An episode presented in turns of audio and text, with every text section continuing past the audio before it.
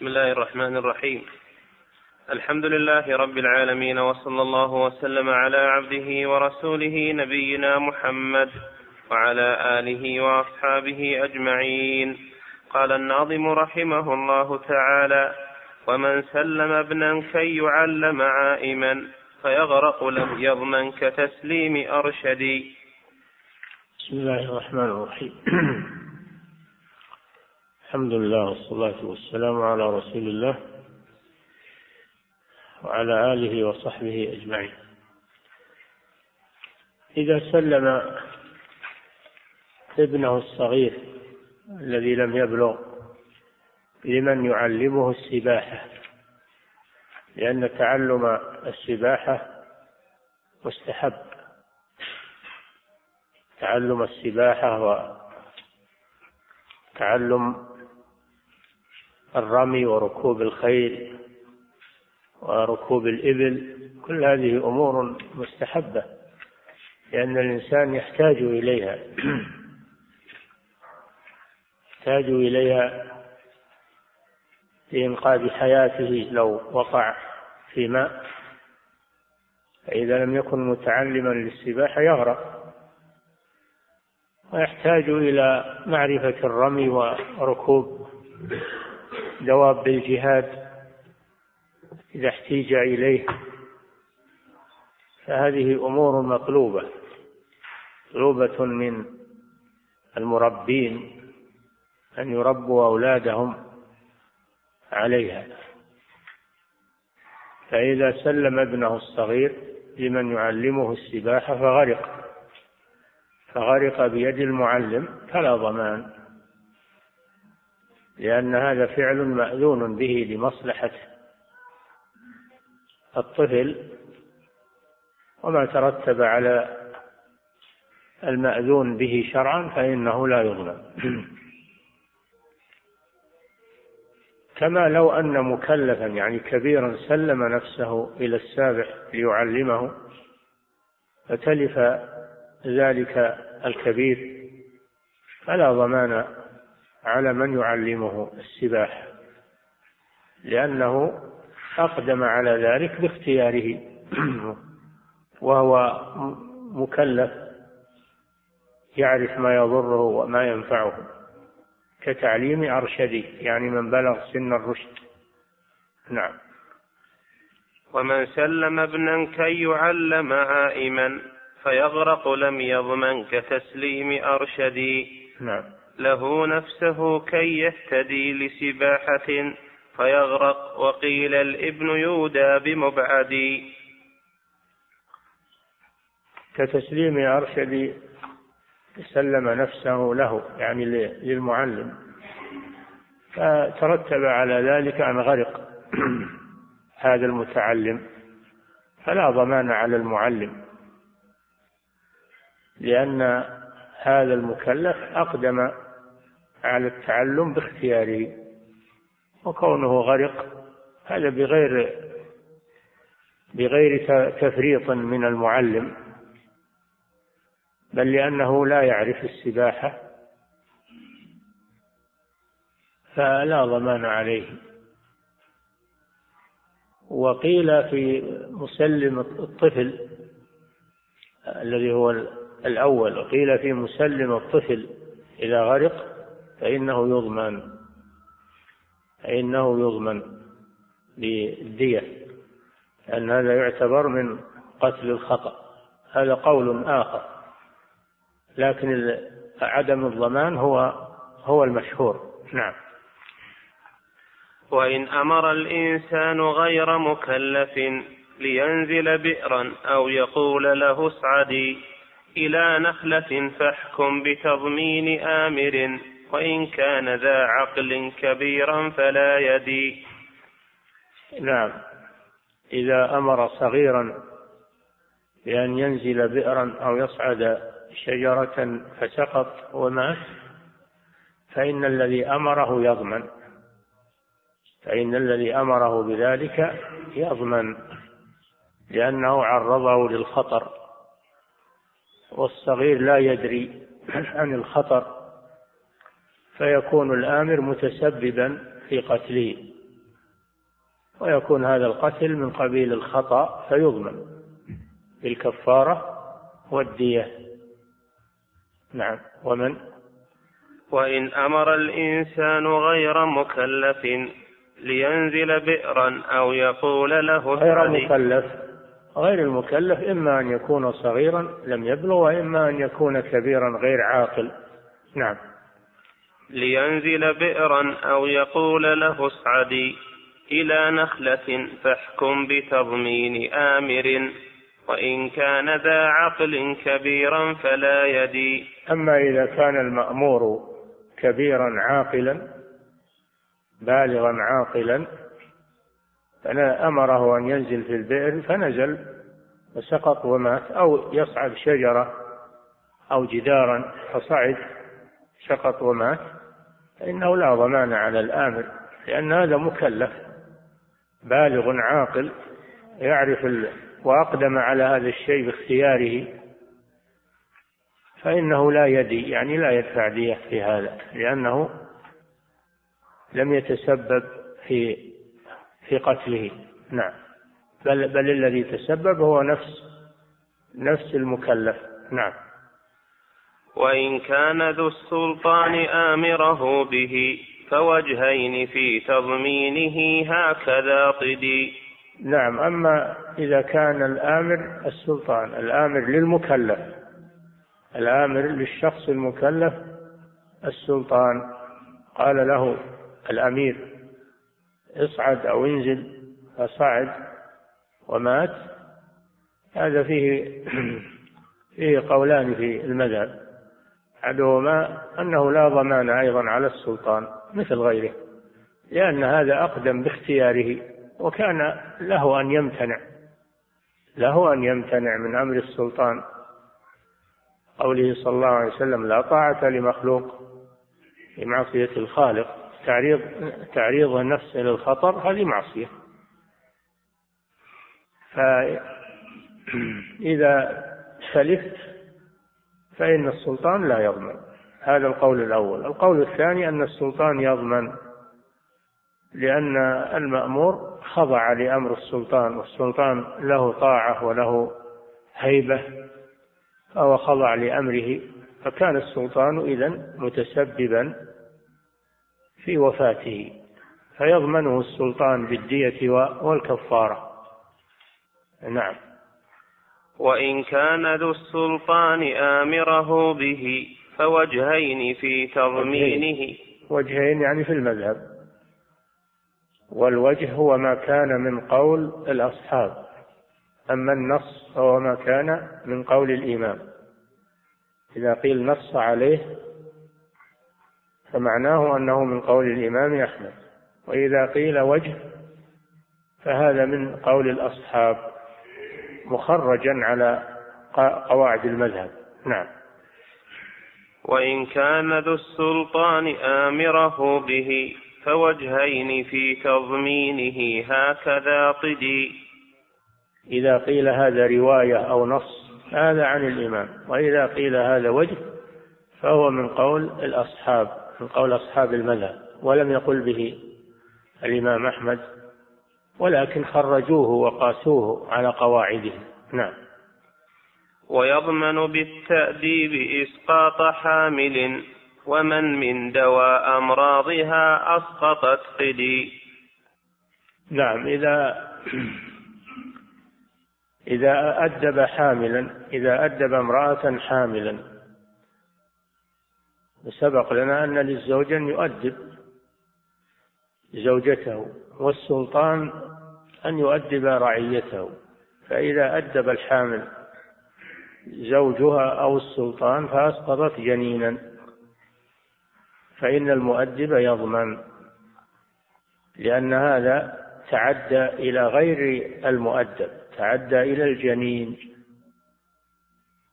فيضمنه تعدى إلى الجنين إلى نفس أخرى فيضمنها المؤدب.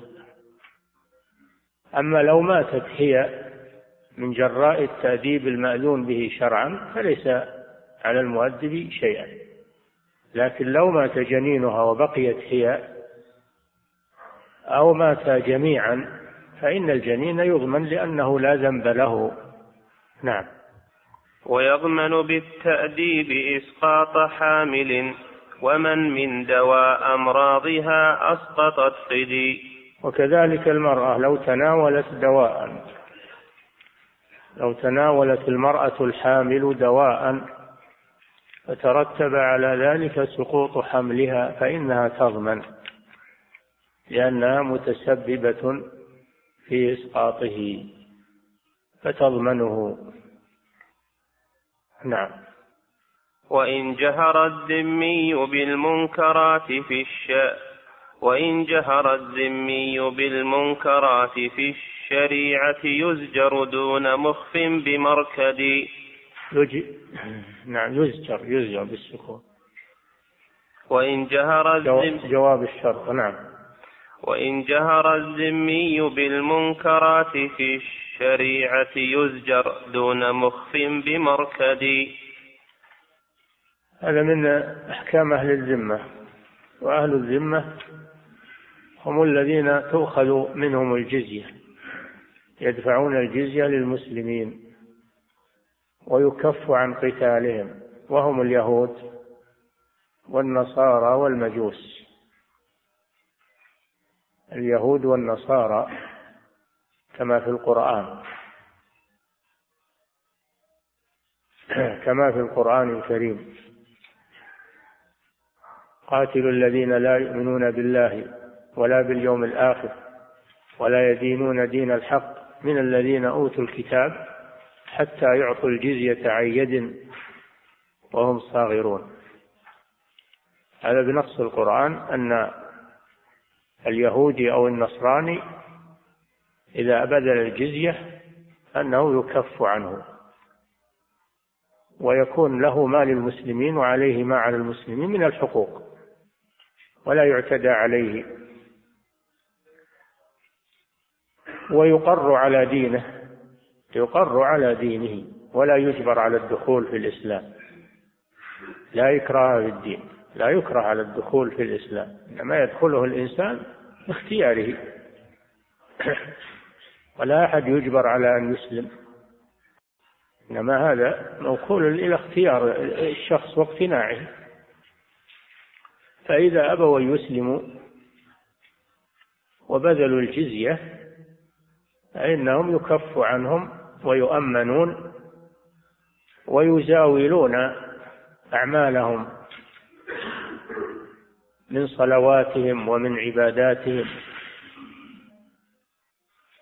وما كانوا يعملونه وهو محرم في شريعتنا كشرب الخمر وأكل الخنزير وما لكن لا يظهرونه. يقرون على ذلك فيما بينهم. أنهم يعتقدون حل ذلك ولكن لا يجهرون به ويظهرونه في بلاد المسلمين بل يكون بينهم سرا. فإذا خالفوا هذا وأظهروه فإنهم ينكر عليهم. أما إذا أخفوه فإنه لا ينكر عليهم لأنهم عاهدوا على ذلك. نعم. و وإن جهر الذمي جهر. أما إذا لم يجهر وأخفاه فإنه يترك. لأنه لأنه كافر وهذا أقل من الكفر. نعم. وإن جهر الذمي بالمنكرات في الشريعة يزجر دون في شريعتنا في شريعتنا. إذا فعلوا ما تحرمه شريعتنا وهو مباح لهم في شريعتهم فإنهم يقرون لكن لا يظهرونه. نعم. وإن جهر الذمي بالمنكرات في الشريعة يزجر دون مخف بمركد. دون مخف دون الذي يخفي تصرفاته بمركد يعني بمسكن مسكنه.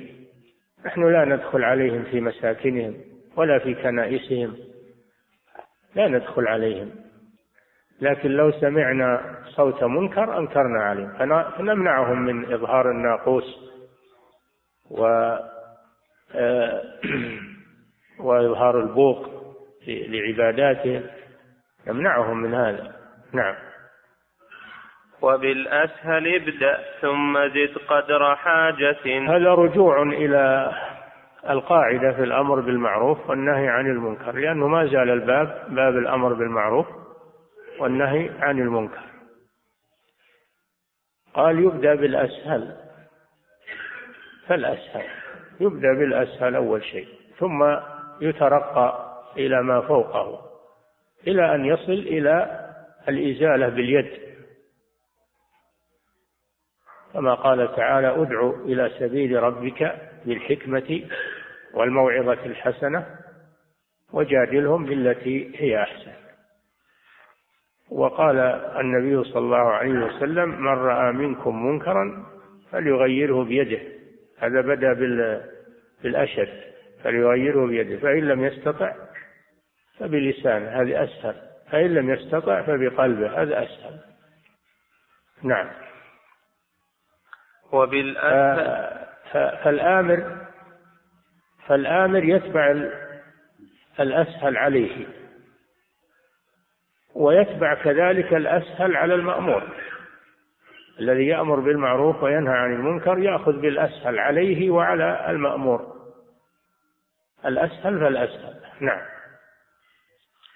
وبالأسهل ابدأ ثم زد قدر حاجة. ثم زد على الأسهل قدر حاجة. ولا تزد تشتد اشتدادا ينفر ينفر العصاة ويزيدهم شرا. بل عليك بعلاجهم لأنك أنت تعالج مثل الطبيب اللي يعالج المريض تعالج هذا الأمر. فلا تزده شدة بإنكاره فإذا تجاوز الإنكار حده صار منكرا. قد يكون إنكار المنكر منكرا. إذا تجاوز حده الذي رسمه الله سبحانه وتعالى. نعم. وبالأسهل ابدأ ثم زد قدر حاجة فإن لم يزل فبالنافذ الأمر فاصددي فإذا لم إذا لم تنفع فيه الموعظة والنصيحة فإنك تلجأ إلى السلطة تلجأ إلى السلطة فترفع بشأنه إلى السلطان ليمنعه بالقوة. فلا تلجأ إلى السلطان إلا في الأخير. نعم. وبالأسهل؟ فإن لم نعم. وبالأسهل ابدأ ثم زد قدر حاجة. فإن لم يزل فبالنافذ الأمر فاصددي اصدد بالنافذ الأمر وهو السلطان. أصدد يعني أمنع المنكر بسلطة السلطان فترفع أمره إلى السلطان سواء كان السلطان الأعظم أو نائب السلطان. وهذا مثل هذا مثل سائر المسلمين. ينكرون أول شيء آه، باللسان والموعظة ثم إذا لم يجدي فإنهم يرفعونه إلى إلى الحسبة وإلى الهيئة الموكل إليها منع المنكر بالقوة. نعم. فإن لم لو أن الناس مشوا على هذا الرسم لا حصل الخير الكثير وزالت المنكرات أو خفت. إما أن تزول وإما أن تخف. لكن نحن بين أمرين إما أن نسكت ولا نعمل شيئا. وهذا خطر عظيم. وإما أن ننكر بشدة وقسوة فيحصل بذلك المنكر الأشد والضرر الأكثر بين أما الوسط الوسط هو ما أمر به الشارع في إنكار المنكر. تدرج شيئا فشيئا. أما أنه يترك ولا ينكر هذا خطر على المجتمع. نعم. فإن لم يزل فبالنافذ الأمر فاصددي. إذا لم تخف في ذلك الأمر حيفه. إذا كان ذا الإنكار حتم التأكد. أرفع إلى السلطان بشرطين. أرفع إلى السلطان بشرطين. الشرط الأول أن تأمن من حيث السلطان. أن تأمن من حيث السلطان. لئلا يزيد على في العقوبة. على الأمر المشروع. لأن يعني بعض الأمراء وبعض السلاطين يزيد في العقوبة عن الحد المشروع يكون ظالما. إذا كان ظالما فلا ترفع إليه لكن عالج الأمر أنت بما تستطيع. هذا الشرط الأول الرفع إلى السلطان بشرطين. الشرط الأول أن يكون السلطان غير ظالم يؤمن حيفه. الشرط الثاني أن يكون هذا المنكر مؤكد. ليس فيه خلاف. منكر بالإجماع محرم بالإجماع فترفعه إلى إلى السلطان. نعم. إذا لم تخف في ذلك الأمر حيفه. حيف السلطان يعني. إذا كان ذا الإنكار حتم التأكد. إذا كان هذا المنكر متأكد. أنه أنه منكر. عليه دليل واضح أنه منكر. أما إذا كان ما ظهر أنه منكر ما ظهر أنه منكر فهذا تعالجه بالتي هي أحسن. نعم. حكم آلات اللهو والغناء تقول له مثلا تقول له يا أخي مثلا من اتقى الشبهات؟ قد استبرأ لدينه وعرضه ودع ما يريبك إلى ما لا يريبك. وإذا كانت المسألة فيها خلاف تقول له يا أخي الأمر القول الراجح كذا وكذا. القول الراجح في المسألة كذا وكذا ولا خير لك في هذا الشيء. فأنت تأتيه بالطرق بالطرق المقنعة. فإن أفاد وإلا أنت أبرأت ذمتك. نعم. حكم آلات اللهو والغناء والشعر. لا زلنا في في إنكار المنكر انتقل إلى آلات ال... إلى آلات اللهو والغناء والشعر حكم الشعر. وكذلك آه وكذلك آلات التنجيم والسحر والطلاسم. وكتب الإلحاد والزندقة وكذلك آلات القمار الأشياء التي يعمل بها القمار كالبيض والجوز الآلات التي تستخدم للقمار. كل هذه في هذا الباب. نعم. ولا غرم في كسر الصليب ولا إناء. لجين وعين للذكور وخرد. الظاهر أنها المنظومة أنها مدخل فيها شيء من نظم المقنع لأن المنظومة التي عليها الشرح ما فيها أبيات ساقطة كثيرة فربما أن الشارح أخذ المختصر والذي طبع هذه المنظومة زاد فيها من نظم المقنع للمؤلف. يعني فيها أشياء ما هي في, في الأصل. نعم. مثل هذا نعم. ولا غرم في كسر الصليب ولا إناء لجين وعين للذكور وخرد. لا كسر في الأشياء لا ضمان في كسر الأشياء المحرمة. لا ضمان في كسر الأشياء المحرمة. مثل الصليب للنصارى. فإذا أظهر النصارى الصليب أو أن مسلما أتى بالصليب ونصبه على متجره أو على سيارته أو على فإنه يكسر لأن الصليب شعار النصارى. شعار النصارى. وأصل الصليب يزعمون أنه صورة المسيح عليه السلام وهو مصلوب على الخشبة. قبحهم الله. يزعمون إن, هذا صورة المسيح عليه السلام وهو مصلوب على الخشبة لما قتله اليهود. مع أن المسيح عليه السلام قد حماه الله. حماه الله من اليهود ورفعه إليه. كما قال تعالى وما قتلوه وقولهم إنا قتلنا المسيح يعني قول اليهود إنا قتلنا المسيح عيسى ابن مريم رسول الله. آه، رسول الله هذا ما هو من كلام اليهود لأنهم لا يعترفون برسالته ولكن هذا من وصف المسيح عليه السلام من وصفه من عند الله عز وجل أنه رسوله. فكيف يزعمون أنهم قتلوا رسول الله عز وجل؟ هذا من اعتدائهم على الله. قولهم إنا قتلنا المسيح عيسى بن مريم رسول الله.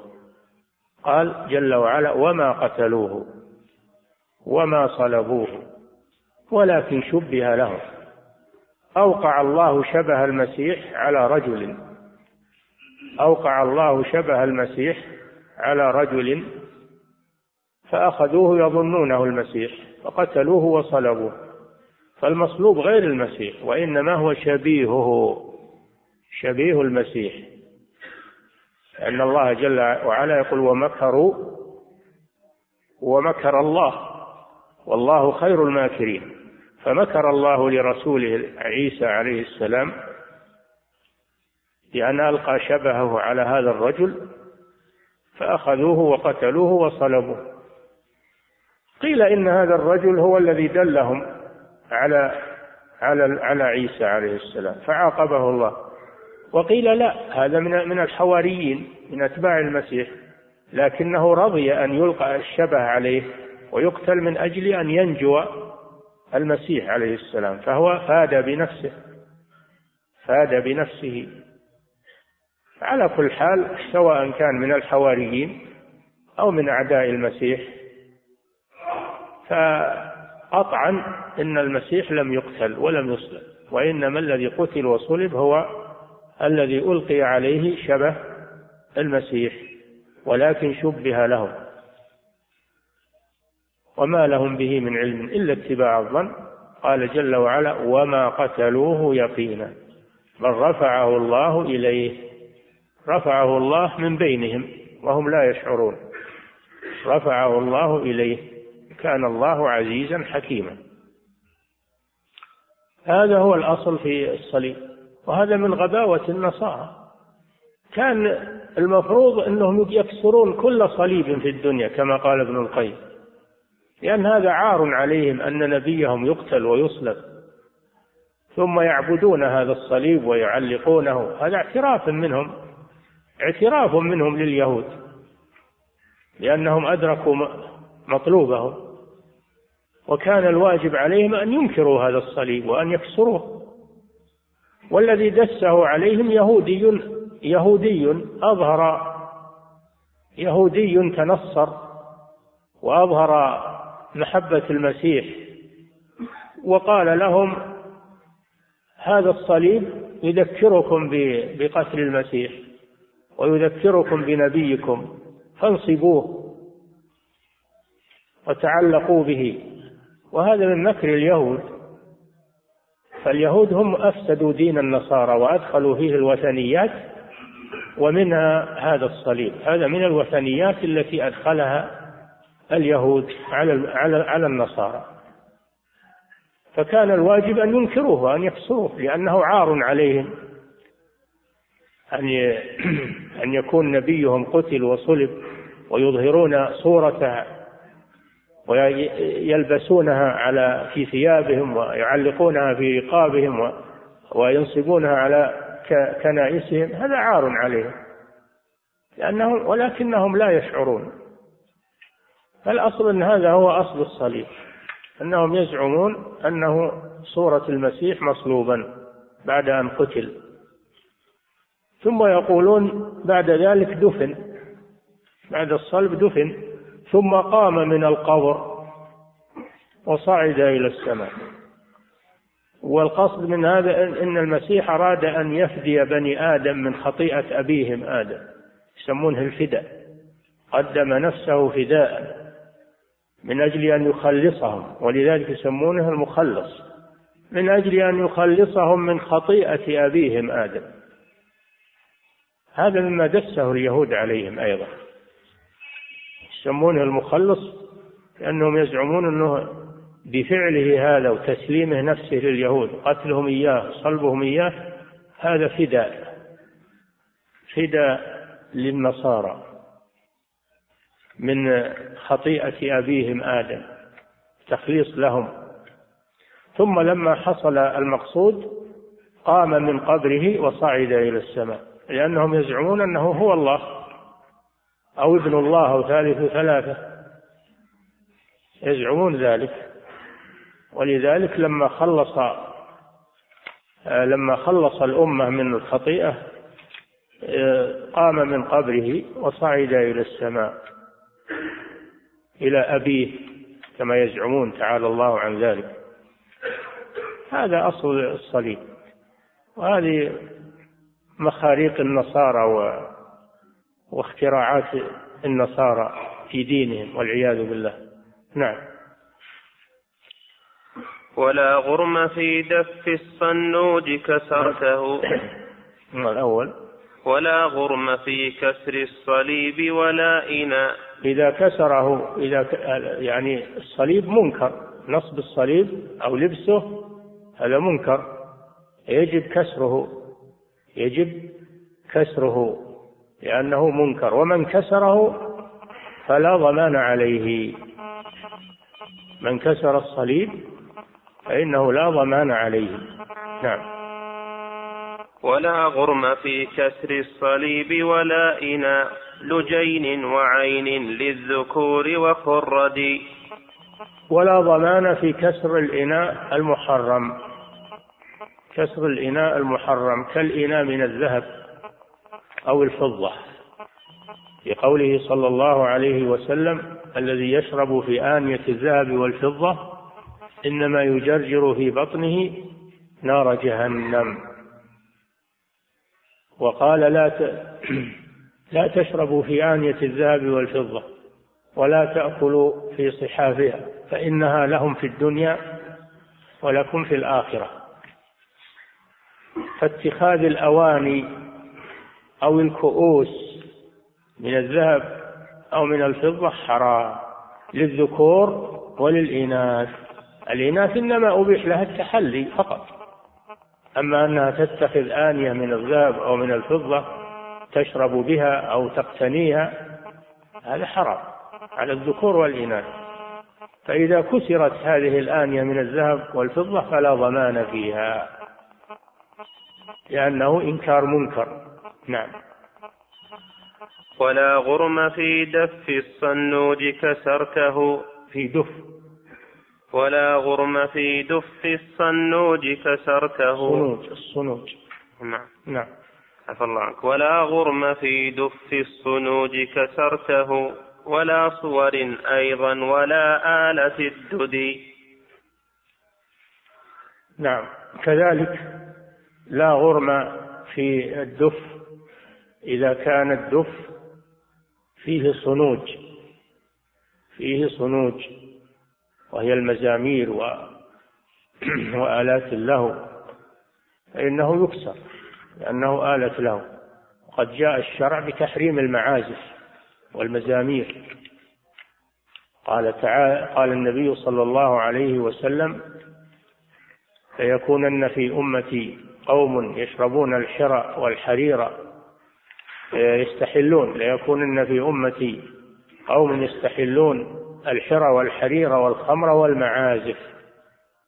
الحرى يعني الزنا الحرى يعني الفرج يحلون الفرج وهو الزنا. والحرير لبس الحرير على الرجال حرام. والخمر معلوم والمعازف هذا محل الشاهد. والمعازف جمع معزفة وهي آلات اللهو فدل على أنها محرمة لأن الرسول صلى الله عليه وسلم قرنها مع الزنا ومع الحرير ومع الخمر فهي محرمة. وهذا بإجماع أهل العلم كما حكاه ابن القيم وغيره في أن العلماء أجمعوا على تحريم آلات اللهو من المعازف والمزامير. فجميع المعازف والمزامير بأنواعها منكرات ولا ضمان على من كسرها لأنه مأذون في كسبها وما ترتب على المأذون فيه فهو هدر. أما الدف الذي ليس فيه صنوج فهذا لا بأس به للنساء أن تستعمله في الأعراس إظهارا للنكاح لأجل إعلان النكاح إذا كان الدف خاليا من الصنوج. ليس فيه مزامير ولا فيه آلات له وإنما هو مجرد دف من جهة واحدة من جهة واحدة فقط. فهذا لا بأس به تستعمله النساء في مناسبة الزواجات. إعلانا للنكاح فضرب الدف النكاح سنة لأجل إعلانه. ويكون ذلك خاصا بالنساء. نعم. ولا غرم في دف الصنوج أما بقية الآلات مثل الطبل إذا كان إذا كان مختوما من الجهتين فهو طبل. إذا كان مختوما من جهة فقط فهذا دف. إذا كان خاليا من المعازف والمزامير فلا بأس باقتنائه. للمناسبات. وأما إذا كان مختوما من الجهتين فإنه دف هلت له يجب يجب إتلافه. نعم. ولا غرم في دف الصنوج كسرته دف الصنوج شوف خصصه بدف الصنوج يخرج الدف الذي ليس فيه صنوج نعم. ولا غرم في دف الصنوج كسرته ولا صور أيضا ولا آلة الددي نعم ولا صور كسر الصور تماثيل. والصور المعلقة سواء كانت تماثيل أو غير تماثيل. ولو كانت مرسومة رسم أو ملتقطة بالآلة الفوتوغرافية فالصور المعلقة هذه منكرات يجب إتلافها. والنبي صلى الله عليه وسلم لما أراد الدخول في بيت عائشة رأى قراما سترت به آه، فتحة في الجدار. سترت به سهوة يعني فتحة في الجدار. فيه تصاوير. فامتنع النبي صلى الله عليه وسلم من دخول البيت. حتى هتك هذا الستر وقطع وجعل وسايد حينئذ دخل النبي صلى الله عليه وسلم. فالصور سواء كانت تماثيل أو كانت غير تماثيل مرسومة أو منقوشة أو ملتقطة بآلة الفوتوغرافية وكلها حرام. قوله صلى الله عليه وسلم كل مصور في النار. هذا عام. كل مصور بأي شكل. ولأن الصور التي استنكرها النبي صلى الله عليه وسلم في القرام ليست تماثيل وإنما هي مرسومة في, في مرسومة في القماش رسم ليست تماثيل الذين يقولون إنه ما يحرم إلا التماثيل هذا غلط غلط كبير. الصور بجميع أنواعها محرمة تماثيل أو غير تماثيل. إلا الصور الممتهنة. الصور الممتهنة التي تداس وتوطى أو يتكى عليها هذه لا حكم لها.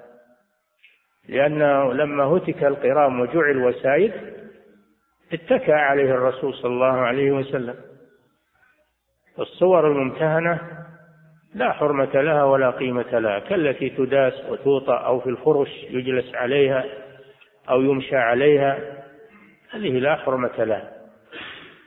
إنما الصور المعلقة والصور المحفوظة في الصناديق للذكريات والصور المنصوبة تماثيل على الطاولات أو في الميادين أو غير ذلك هذه كلها محرمة ويجب إتلافها ومن أتلفها فلا ضمان عليه لأنها منكرات. والنبي صلى الله عليه وسلم يقول لعلي بن أبي طالب رضي الله عنه لا تدع صورة إلا طمستها.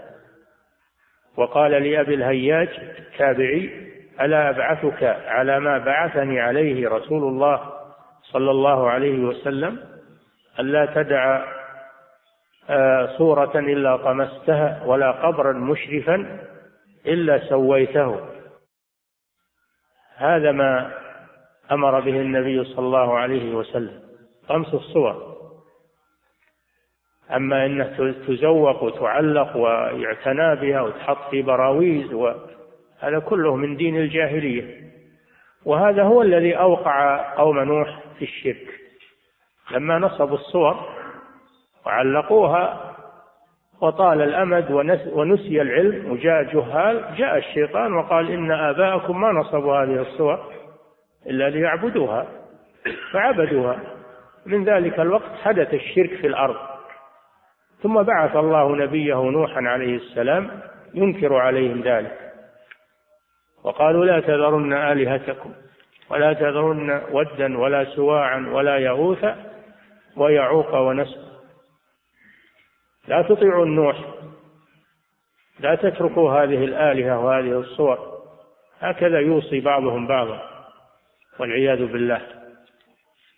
هذا أصل الصور وهذه مضرتها على الأمة أنها منشأ للوثنية ولو على المدى البعيد.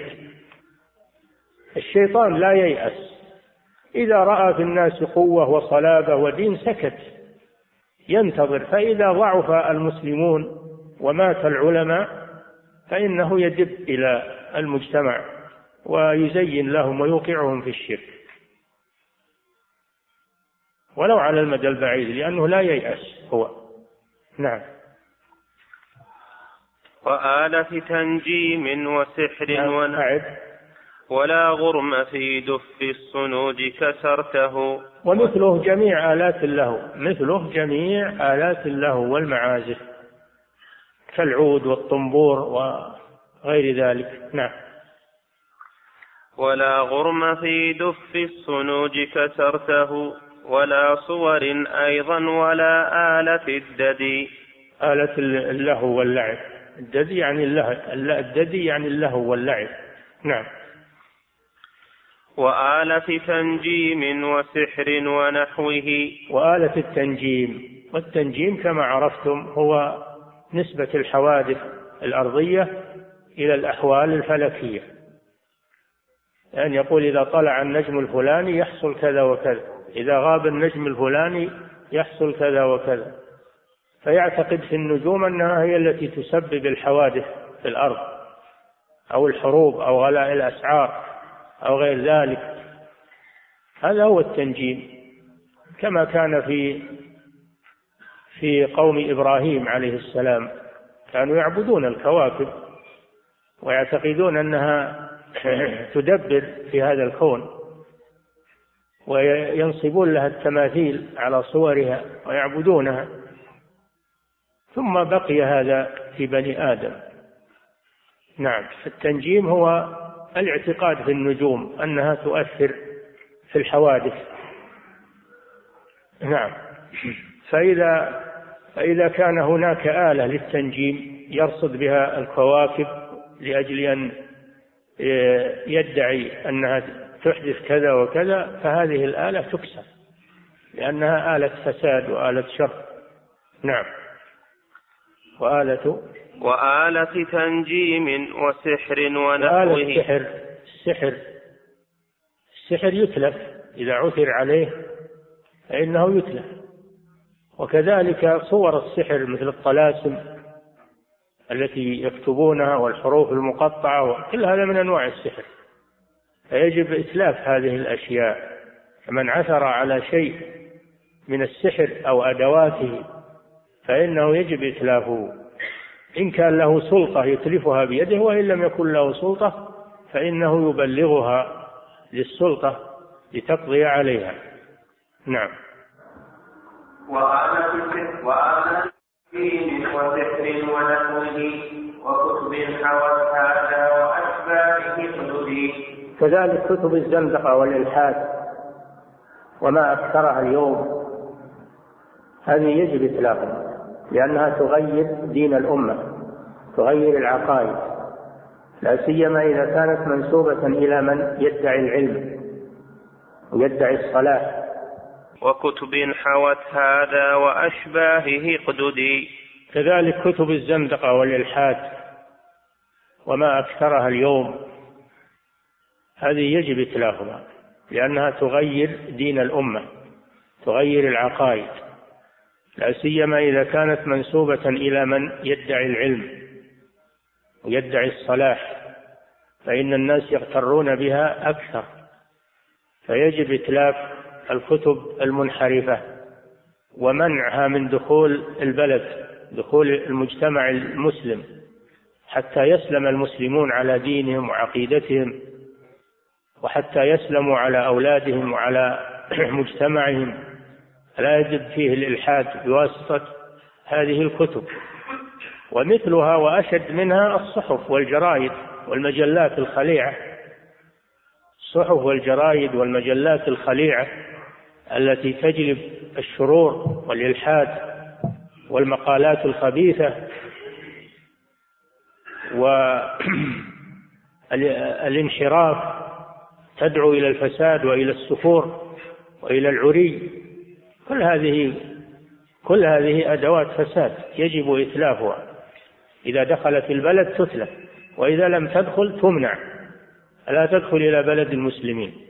هذا هو الواجب. نعم. وبيض وجوز للقمار بقدر ما وكذلك ما يستخدم للقمار ما يستخدم للقمار. والقمار هو الميسر. القمار هو الميسر. الذي جعله الله قرينا للخمر والأنصاب والأزلام. يا أيها الذين آمنوا إنما الخمر والميسر والأنصاب والأزلام رجس من عمل الشيطان. فاجتنبوه لعلكم تفلحون. إنما يريد الشيطان أن يوقع بينكم العداوة والبغضاء في الخمر والميسر ويصدكم عن ذكر الله وعن الصلاة فهل أنتم منتهون؟ ما هو الميسر؟ الميسر هو المراهنات التي يؤخذ عليها المال. المراهنات التي يؤخذ عليها المال والمخاطرات. وكل بيع فيه غرر وخداع فإنه من الميسر.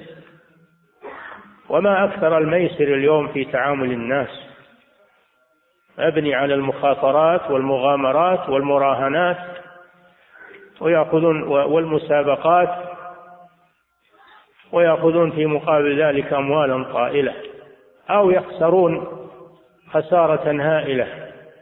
فالمقامر إما أن يصبح غنيا في لحظة وإما أن يصبح فقيرا مدقعا في لحظة. هذا هو القمار. فإذا كان هناك أدوات تستخدم للمقامرة فإنها تتلف. فإنها تتلف لأنها وسائل فساد نعم. وبيض وجوز للقمار بقدر ما يزيل عن المنكور مقصد مفسد. أي نعم كلها تتلف حتى حتى يمنع قصد المفسد ويرد كيده. فلو أنها أتلفت هذه الأشياء لانسد الشر عن المسلمين. ولارتدع هؤلاء المخربون الذين يريدون أن آه، يهلكوا المجتمع بهذه الخرافات وهذه الخزعبلات. نعم. وشق ظروف الخمر والدن مطلقا وإن نفعت في غيره في الموطد. وكذلك مما يتلف مما يتلف أوعية الخمر. القوارير إذا كان في قوارير أو في قرب أو أسقية أو في دنان يعني أواني فكل ما يجعل فيه الخمر من الأوعية فإنه يجب إتلافه. لأنها لما نزل تحريم الخمر خرج الصحابة رضي الله عنهم إلى دنان الخمر فشقوها في الشوارع وسالت الخمر في الشوارع. تنفيذا لأمر الله سبحانه وتعالى. فدل على أن شق دنان الخمر ليس فيه ضمان لأنه إزالة منكر. فإذا عثر المسلمون على خمر فالواجب إتلافه وإتلاف أوعيته ولا ضمان فيها. وإن كان ينتفع بها بعد ذلك فإنها تتلف ولا ينظر إلى ما تقول هل هل القوارير هذه؟ إحسافه صبوا الخمر وغسلوها أو هذه الأسقية أو هذه الأواني. ما نتلفها هذه أموال. فغسلوها وأتلفوا الخمر وهذه الأواني استعملوها. نقول لا هذا لا يجوز. بل يجب إتلافها و... لأن هذا فيه تأديب.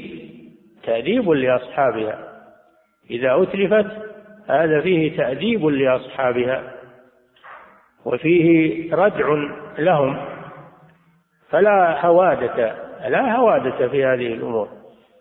تكسر وتشقق وتتلف حتى يرتدع أصحابها وحتى يظهر إنكار المنكر علانية. نعم. ويحرم مزمار وشبابة وما يضاهيهما من آلة اللهو والردي. تحرم كل آلات اللهو. المعازف والمزامير بجميع أنواعها طنابير وكل وما يسمونها الآن في فنونهم يسمونها الفنون وهي في الحقيقة فنون خبيثة. فهذه كلها تتلف آلات اللهو بجميع أنواعها آلات الأغاني والمزامير. بجميع أنواعها وكل ما حدث شيء فإنه يتلف لأنها يستعان بها على الباطل. نعم. ويحرم مزمار وشبابة وما شبابة نوع يعني هذه أنواع من آلات اللهو شبابة مزمار عود طنبور. نعم. ويحرم مزمار وشبابة وما يضاهيهما من آلة اللهو والردي. وما يضاهي هذه الأشياء من جميع آلات اللهو. الموجودة والتي تستحدث تستحدث وتوجد فيما بعد. ما دامت إنها للهو واللعب فإنها تتلف. نعم. ولا غرامة فيها ولا ضمان فيها. لكن ما كل واحد يتلف هذه الأشياء. هذه ما يتلفها إلا ذو سلطان. هذه ما يتلفها إلا ذو سلطان. إما السلطان نفسه أو أو الأمير أو رجل الحسبة الموكول إليه الأمر بالمعروف والنهي عن المنكر. أما الإنسان العادي فلا يتلفها إلا لو كانت في بيته. لو كانت في بيته ومع أولاده فإنه يتلفها. أما إذا كانت مع الناس فلا يتلفها إلا من له سلطة لأجل منع الفوضى ومنع الشر والمكابرة. إذا أتلفها ولي الأمر ما أحد يعارض. أما لو أتلفها إنسان عادي أقاموا عليه الدعوة ووصفوه بالجنون ووصفوه به فينعكس الأمر. فهذه الأمور تتلف بلا شك ولكن لا يتلفها إلا من له سلطة وله قدرة على إتلافها ولا يترتب على ذلك شر أشد أو منكر أشد. نعم. ولو لم ولو لم يقارنها غناء جميعها فمنها ذو الأوتار دون تقيد. ولو لم يقارن هذه الآلات أغاني هي لأنها معدة هي معدة للأغاني. حتى ولو لم إذا وجدتها ولو ما معها أغاني فهي أدوات أدوات شر. فيجب على المحتسبين والولاة والأمراء إتلافها. أما إذا كان معها أغاني فهذا منكر آخر. الغنى سيأتي حكمه. قد يكون الغنى مع الآلات وقد يكون بدون آلات. نعم هذا يأتي حكمه إن شاء الله. نعم. وحظر الغنى الأكثر. الآن انتقل إلى الغنى. خلص من آلات اللهو انتقل إلى الغناء نعم وحاضر أحسن الله إليك. أحسن الله إليكم صاحب الفضيلة. أسئلة عديدة وردت في حكم تكسير الآلات المعازف والصور بدون إذن أصحابها.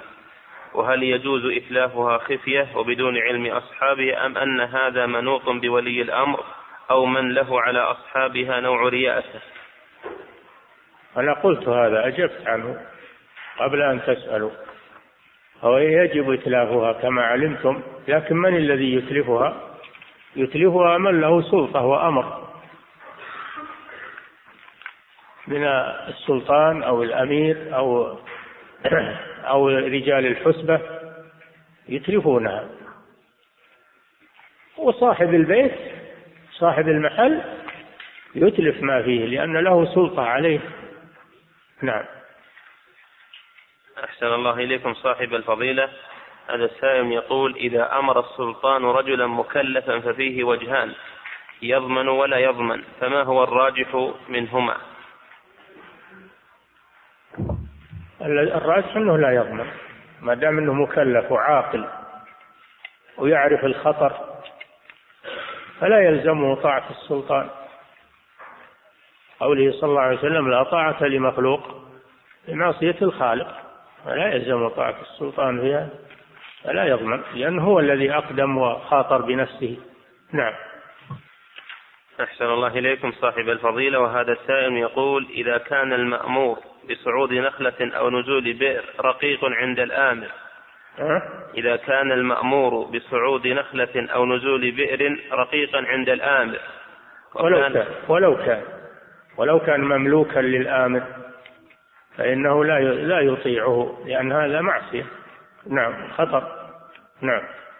أحسن الله إليكم صاحب الفضيلة. وهذا السائل يقول عند فتحي لفاتورة التلفون هذه المرة وجدت كابونا تعلن فيه إحدى الشركات وتقول غيار زيت مجانا لحامل هذا الكابون أو الكوبون فما حكم أخذ هذا الزيت مجانا عند تقديم الكوبون لهم؟ هذا من القمار كما عرفتم هذا من نفس القمار. يسمونه جوائز وحوافز هو قمار يعني أكل المال بالباطل. وهذا يحدث أيضا ضرر بأصحاب المحلات. لأنهم إذا لم يعملوا هذا الشيء ما جاهم أحد. فيضطرون إلى أن يعملوا هذه الأمور. فالواجب منعها من الأصل. نعم. أحسن الله إليكم صاحب الفضيلة. هذا السائل يقول عمت البلوى اليوم بوضع الصليب على الملابس والمفروشات وغيرها لكن بأشكال مختلفة تصل إلى مئة شكل. والسؤال هل كل شكل يشبه الصليب يعد صليبا أم للصليب شكل واحد؟ الصليب المعروف أنه تقاطع. تقاطع على شكل إنسان مصلوب. ممدودة ممدودة يداه. خط أعلى وخط معترض يشبه يدي المصلوب. هذا هو الصليب. اللي يسمونه عرقات شكل عرقات. نعم. أحسن الله إليكم صاحب الفضيلة. هذا السائل يقول ما قولكم في الشعر الذي لا مجون فيه ولا غزل؟ هذا يبياتي يبياتي إن شاء الله. نعم. أحسن الله إليكم صاحب الفضيلة. هذا السائل يقول ما حكم المشاركة في بعض الشركات التي لها تعاملات ربوية؟ لا تشارك فيها ما دام من جملة من جملة مكاسبها الربا فلا تشارك فيها. جاء في الحديث أن الدرهم الواحد من من الربا يعدل ست وثلاثين زنية. الربا سبعون حوبا أيسرها مثل أن ينكح الرجل أمه. الدرهم الواحد فكيف باللي بيجيه ملايين ومئات الآلاف من الربا ويقول هذا سهل هذا شيء يسير ولا يضر. له الدرهم واحد. نعم. أحسن الله إليكم صاحب الفضيلة. هذا السائل يقول نحن طلاب العلم المبتدئين أو أو العوام. كيف تبرأ ذممنا إن وقع منكر في البلد؟ مع العلم أن الصل... يقول نحن طلاب العلم المبتدئين نعم. أو العوام. كيف تبرأ الذمم إن وقع منكر في البلد؟ مع العلم أن السلطان لا يستقبلنا. ونرجو التوضيح. إذا إذا أنكرتم باللسان ونصحتم ووعظتم العصاة. يكفي هذا. تبرأ من رأى منكم منكرا فليغيره بيده فإن لم يستطع فبلسان وإذا منعكم السلطان من الاتصال به فأنتم معذورون. لكن انصحوا. أحد يمنعكم من النصيحة ولا أحد يمنعكم من الموعظة. ما أحد يمنعكم فيها من هذا. إذا إذا استعملتم الحكمة واستعملتم وتركتم العنف والشدة ما أحد يمنعكم. نعم. أحسن الله إليكم صاحب الفضيلة وهذا سائل يقول ما حكم من جلس عند أناس وهم يعصون الله؟ لا يصلون الصلوات في وقتها وكذلك يوجد عندنا الدش وقد ناصحتهم وأنكرت عليهم علما بأنهم من أقاربي فهل يجب علي مفارقتهم أم لا؟ إذا نصحتهم ولم يمتثلوا وأصروا فإن يجب عليك هجرهم والابتعاد عنهم. حتى يتوبوا إلى الله عز وجل. وهذا هجر بحق. نعم. النبي صلى الله عليه وسلم هجر الذين تخلفوا عن غزوة تبوك. وهم مؤمنون ليسوا من أهل النفاق. صحابة فضلاء. لكن حصل منهم تأخر وتباطؤ فهجرهم النبي صلى الله عليه وسلم ولم يكلمهم. حتى تاب الله عليهم.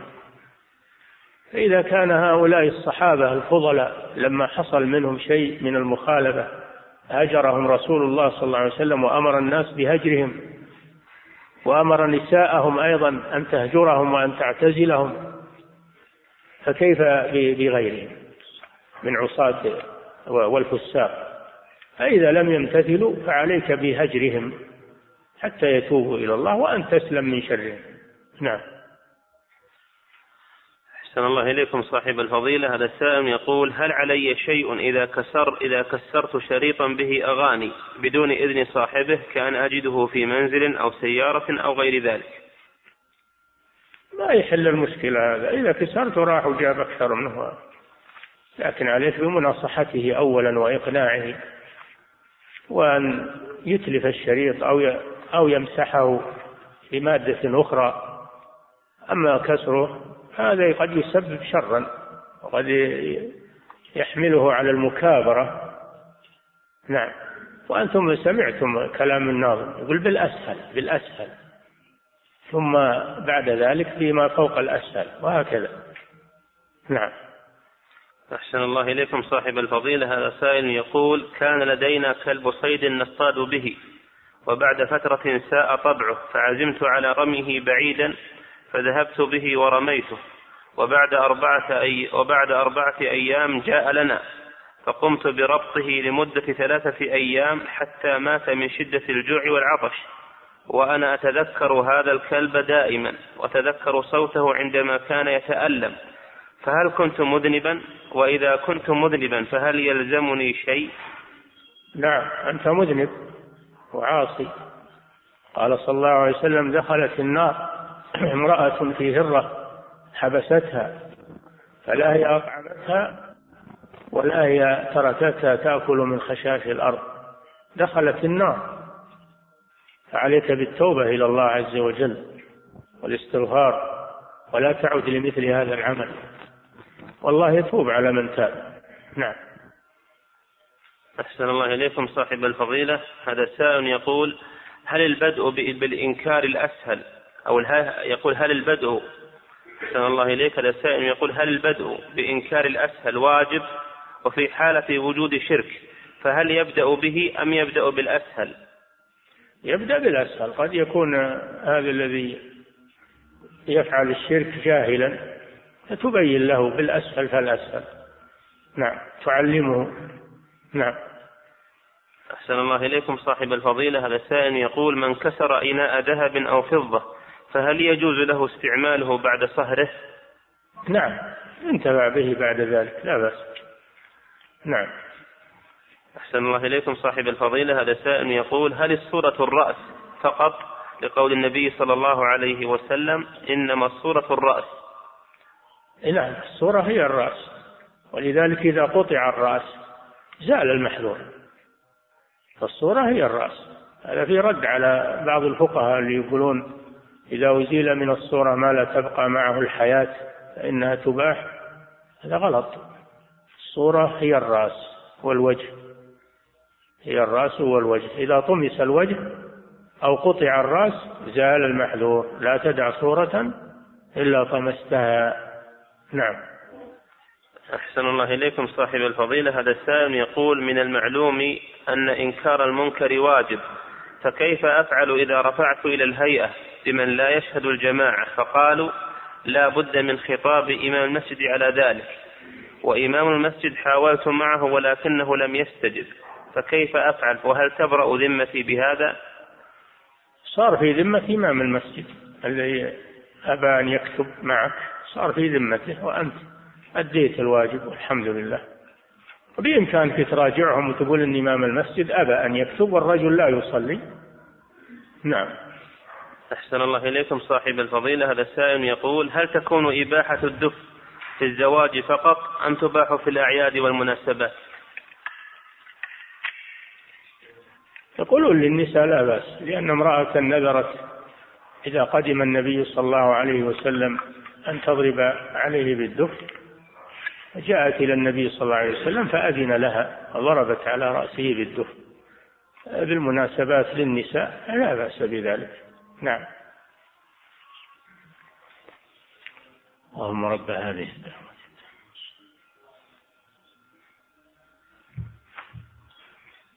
نعم. أحسن الله إليكم صاحب الفضيلة. وهذه أسئلة جاءت من قوم يقولون نحن هنا في إحدى مساجد المساجد بجنوب فرنسا. والإخوة عندهم بعض الأسئلة يرجون عرضها عليكم. من أسئلتهم ما يقولون هل يجوز بيع الأصنام للكفار؟ لا لا يجوز للمسلم أن يبيع الأصنام. النبي صلى الله عليه وسلم نهى عن بيع الأصنام والخمر والميتة نهى عن بيع الأصنام وهي الصور. الأصنام هي الصور. نعم. أحسن الله إليكم صاحب الفضيلة. وفي سؤالهم الثاني يقولون هل يجوز للمسلم الذي يعيش في بلاد الغرب أن يشارك في شركة التأمين ليضمن إرسال جثته بعد موته إلى بلده الأصلي. إيش الداعي لإرساله إلى بلد يدفن في مقبرة المسلمين ولو كان في بلاد إذا كان فيها مقابر للمسلمين يدفن فيها. ولهنا بلد تقريبا من بلاد العالم ما فيه مقابر للمسلمين لأن فيها أقليات مسلمة. فيدفن مع مع أموات المسلمين والحمد لله ولا حاجة إلى نقله نعم. ولا حاجة إلى التأمين. نعم. أحسن الله إليكم صاحب الفضيلة. وفي سؤالهم الآخر يقولون نحن جماعة من الشباب أعطتنا البلدية قاعة نلتقي فيها مع شباب الحي الآخرين فهل يجوز لنا أن نجعل في هذه القاعة بعض آلات اللهو بعض آلات اللعب للترويح على الشباب؟ لا. القاعة مجعولة للتلاقي بين بين شباب المسلمين لتعلم العلم والتواصل بينهم وما تجعل للعب واللعب. نعم. ما زال سلمك الله الأسئلة من شباب من أهل فرنسا. عليهم أن يتقوا الله عز وجل. يجب على المسلم أن يتقي الله في أي مكان. قوله صلى الله عليه وسلم اتق الله حيثما كنت. فهم مسلمون يتقون الله في أي مكان في فرنسا وفي غيرها. ويتمشون مع آداب الإسلام ومع أحكام الشريعة في أي مكان. نعم.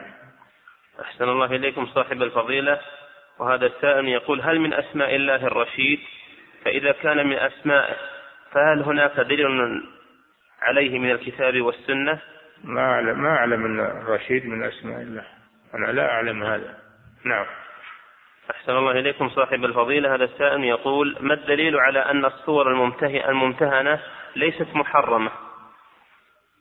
الرسول صلى الله عليه وسلم لما هتك الستر أنا ذكرت هذا لكم لما هتك الستر وجعل وسائد تركه ولا شك إن فيه صور لكن لما كان ممتهنا يوطى ويتكى عليه ويجلس عليه لا قيمة له. ولا تتعلق به القلوب ويحصل به فتنة للشرك فيما بعد. نعم. أحسن الله إليكم صاحب الفضيلة. وهذا السائل يقول غالبا مركز الهيئة في الحي لا يعلم عن المقصرين في الصلاة وكذلك بعض أئمة المساجد. فنأمل من فضيلتكم التوجيه حول تعاون الهيئة مع الإمام بزيارة المقصرين في منازلهم ونصحهم وحثهم على الصلاة وخاصة أن الزيارة لها وقع طيب في نفس جيران المسجد. ما هو بلازم تروحون جماعة الذي تريدون نصيحته؟ يروح له واحد أحسن لأنكم لا جيتوه جماعة ربما أنه يغضب ولا. يروح له واحد ويسر له فيما بينه وبينه. نعم.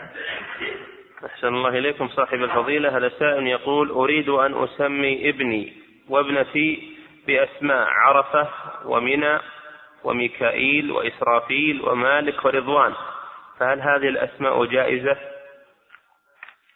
أسماء الملائكة لا يسمى بها لا يسمى بأسماء الملائكة مثل مثل جبريل وميكائيل و ما تسمى بهذا نعم أحسن الله إليكم صاحب الفضيلة وهذا أما, أما تسمية منى وعرفة إيش وش الداعي لهذا؟ ضاقت الأسماء يعني ضاقت الأسماء إلا دور لأسماء غير هذه الأسماء. نعم. أحسن الله إليكم صاحب الفضيلة. هذا السائل يقول تعلمون بأن أكثر ملابس الأطفال في هذا الوقت أغلبها صور؟ نعم. يقول تعلمون بأن أكثر ملابس الأطفال في هذا الوقت أغلبها صور فما حكم من يشتريها؟ وأيضا أكرمكم الله الحفائظ كلها صور فهل تدخل هذه كلها ضمن الصور الممتهنة؟ مع العلم بأنها تحفظ بالدواليب قبل الاستخدام. هم يريدون يريدون من هذا مراغمة الأحاديث ونشر المنكر لأن الرسول شدد في أمر الصور فهم يريدون أن يهونوا من أمرها عند المسلمين. المسلم يشتري أشياء ليس فيها صور وهي كثيرة ولله الحمد. هناك ملابس هناك حفايض هناك أشياء ليس فيها صور. فتجنبها واشتر أشياء سليمة. نعم. أحسن الله إليكم صاحب الفضيلة. هذا السائل يقول ما رأيكم في من يقول إن الشيخ محمد بن عبد الوهاب رحمه الله لم يجلس في المسجد لتعليم الناس وإنما ذهب مشرقا ومغربا لنشر الدعوة؟ وما صحة هذا القول؟ مش أدرى. هم عاصر للشيخ. الشيخ كان يدرس في المسجد وله تلاميذ معروفون وهو درس في حريملة ودرس في العيينة ودرس في الدرعية. كل بلد يأتيها يجعل فيها درس. وله طلاب مشهورون وأئمة كبار تتلمذوا عليه رحمه الله. ويرسل رسائل للأقاليم وللبلدان يدعوهم إلى الله عز وجل. يرسل رسائل هو بيروح هو ما بلغنا أنه راح وتجول إنما يرسل رسائل ويرسل مندوبين ودعاة إلى الله عز وجل من تلاميذه. هذا الذي عرفناه من سيرته رحمه الله. نعم. أحسن الله إليكم صاحب الفضيلة. وهذا السائل يقول ما حكم الصور المخبأة في الأدراج وغير ظاهرة؟ وهل تمنع من دخول الملائكة للبيت؟ نعم. إذا كان محتفظا بها لذكريات أو ل لا, تجوز. أما إذا كانت الصور ضرورية مثل صورة البطاقة الشخصية أو رخصة القيادة هذه للضرورة لا بأس. اتخذها للضرورة. أما الصور اللي تتخذ لغير الضرورة بل للذكريات أو للفنون كما يقولون أو غير ذلك هذه محرم لا تجوز. نعم. سواء كانت في الأدراج أو غير الأدراج. نعم. أحسن الله إليكم صاحب الفضيلة. هذا السائل يقول ما قولكم في كتب تفسير الأحلام؟ ومن نسأل لتفسير الرؤى والأحلام؟ لا تسألون أحد. ما كلفكم الله. لا تسألون أحد. إذا رأيت رؤيا تخاف منها اتركها. ولا تضرك بإذن الله. ولا تذكرها لأحد. وإذا رأيت رؤيا تسرك فتخبر بها من من تثق به من أصحابك لا بأس بها لأن هذه بشرى ولا حاجة إلى تكلف وإلى أن الإنسان كل ما يصبح شفت وشفت وشاف فلان وقال فلان يصبح شغل الناس في, المرائي. نعم. أحسن الله إليكم صاحب الفضيلة. وهذا سائل يقول ما هي شروط تعبيد الاسم لله عز وجل؟ فقد أشكل علي أن من أسماء الله القابض فهل يصح أن أقول عبد القابض؟ كيف؟ يقول ما هي شروط تعبيد الاسم لله عز وجل؟ ما ثبت أنه اسم لله تعبد له العبد القادر عبد الحكيم عبد الملك ما أشبه ذلك. ما ثبت أنه من أسماء الله تعبد له. نعم إيش السؤال؟ يقول سلمك الله ما هي شروط تعبيد الاسم لله عز وجل؟ أن يثبت أن يثبت أن هذا الاسم من أسماء الله. هذا شرط نعم. ثم يقول فقد أشكل علي أن من أسماء الله القابض. فهل ما هو من أسماء الله القابض فقط؟ القابض الباسط هذه أسماء متقابلة. الأول والآخر والقابض والباسط هذه متقابلة. ما يؤخذ واحد ويترك الثاني. نعم. أحسن الله إليكم صاحب الفضيلة. الباطن والظاهر الأول والآخر والباطن والظاهر والقابض والباسط. هذه كلها متقابلة ما يؤخذ واحد فقط. قال القابض فقط أو الباسط فقط. نعم. أحسن الله إليكم صاحب الفضيلة. هذا سائل يقول هل تجوز الصلاة في ثوب فيه صور لأحياء؟ يحرم يحرم الصلاة في الثوب اللي فيه صور لكن لكن الصلاة تصح مع التحريم. نص الفقهاء على أنه لا يجوز أن يصلي وعليه ثوب فيه تصاوير. فإذا فعل يكون محرم وعاصي لكن صلاته صحيحة مع الإثم. نعم. أحسن الله إليكم صاحب الفضيلة. وهذا سائل يقول هل من علامات الساعة كثرة القراء وقلة العلماء؟ وما المراد بالقراء هنا؟ هل هم قراء القرآن أم أنهم المتعلمون؟ يشمل يشمل القراء يشمل قراء القرآن ويشمل القراء اللي يقرؤون كتب فقط ولا يتتلمذون على العلماء وإنما يقرؤون الكتب ويتتلمذون عليها. نعم. ونعم إنه ثبت انه إنه في آخر الزمان يقبض العلماء ويبقى رؤوس جهال يتخذونهم فيفتون بغير علم فيضلون ويضلون. هذا ثبت. نعم. أحسن الله إليكم. جاء في الأثر إذا إذا كثر القراء كيف بكم إذا كثر قراءكم؟ وقل فقهاؤكم. نعم. أحسن الله إليكم صاحب الفضيلة. هذا السائل يقول في أحد أنفاق السيارات الموجودة في منطقة الجنادرية الآن؟ في أحد؟ في أحد أنفاق السيارات. أنفاق؟ أي نعم. الموجودة في منطقة الجنادرية الآن؟ يوجد بها تماثيل منحوتة لخيول من الأسمنت على طول النفق. ما هو العمل معها وما الواجب علينا تجاه هذا هذا الأمر؟ اكتبوا اكتبوا للإفتاء. ينظرون في هذا الموضوع ويناصحون ولاة الأمور في هذا. نعم. عليكم بالكتابة. نعم. أحسن الله إليكم صاحب الفضيلة. هذا السائل يقول هناك أمر شائع في المدارس. حيث تقوم بإجراء المسابقات وترتيب الجوائز عليها بالمبالغ المالية. فما حكم هذه المسابقات؟ المسابقات التي على حفظ القرآن أو الإجابة على الأسئلة الفقهية المسابقات في تعليم العلم النافع لا بأس بها لأنها تدخل في الجهاد كما ذكر ابن القيم.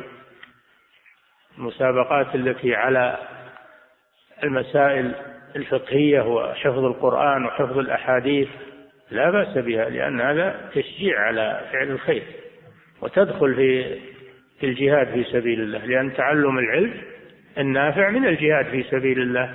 نعم. أحسن الله إليكم صاحب الفضيلة. هذا السائل يقول إذا كان هناك أطفال يلعبون الكرة في الشارع ثم مر صاحب سيارة ووطئ الكرة فهل يضمن هذه الكرة؟ لا هم اللي جاعلينها في الطريق. هم اللي جاعلينها في الطريق. فلا يضمنها. نعم. أحسن الله إليكم صاحب الفضيلة. وهذا السائل يقول إذا وجد شخص عقد السحر كيف يتلفه هل بحرقه دون فكه أم بفك هذه العقدة؟ وهل بذلك يزول السحر عن المسحور؟ نعم يتلفه كما أمر النبي صلى الله عليه وسلم بإتلاف السحر الذي وضع له. أرسل من يستخرجه ويحرقه. يتلفه بالإحراق. نعم. ولا يفك وش يبي يفك؟ يتلفوا على حاله. نعم. أحسن الله إليكم صاحب الفضيلة. هذا السائل يقول هل هناك فتوى صادرة في أسهم شركة الاتصالات من اللجنة الدائمة للإفتاء؟ لا. لا لم يصدر شيء. نعم. أحسن الله إليكم صاحب الفضيلة. وهذا سائل يسأل فيقول ما حكم العرضة بدون طبول؟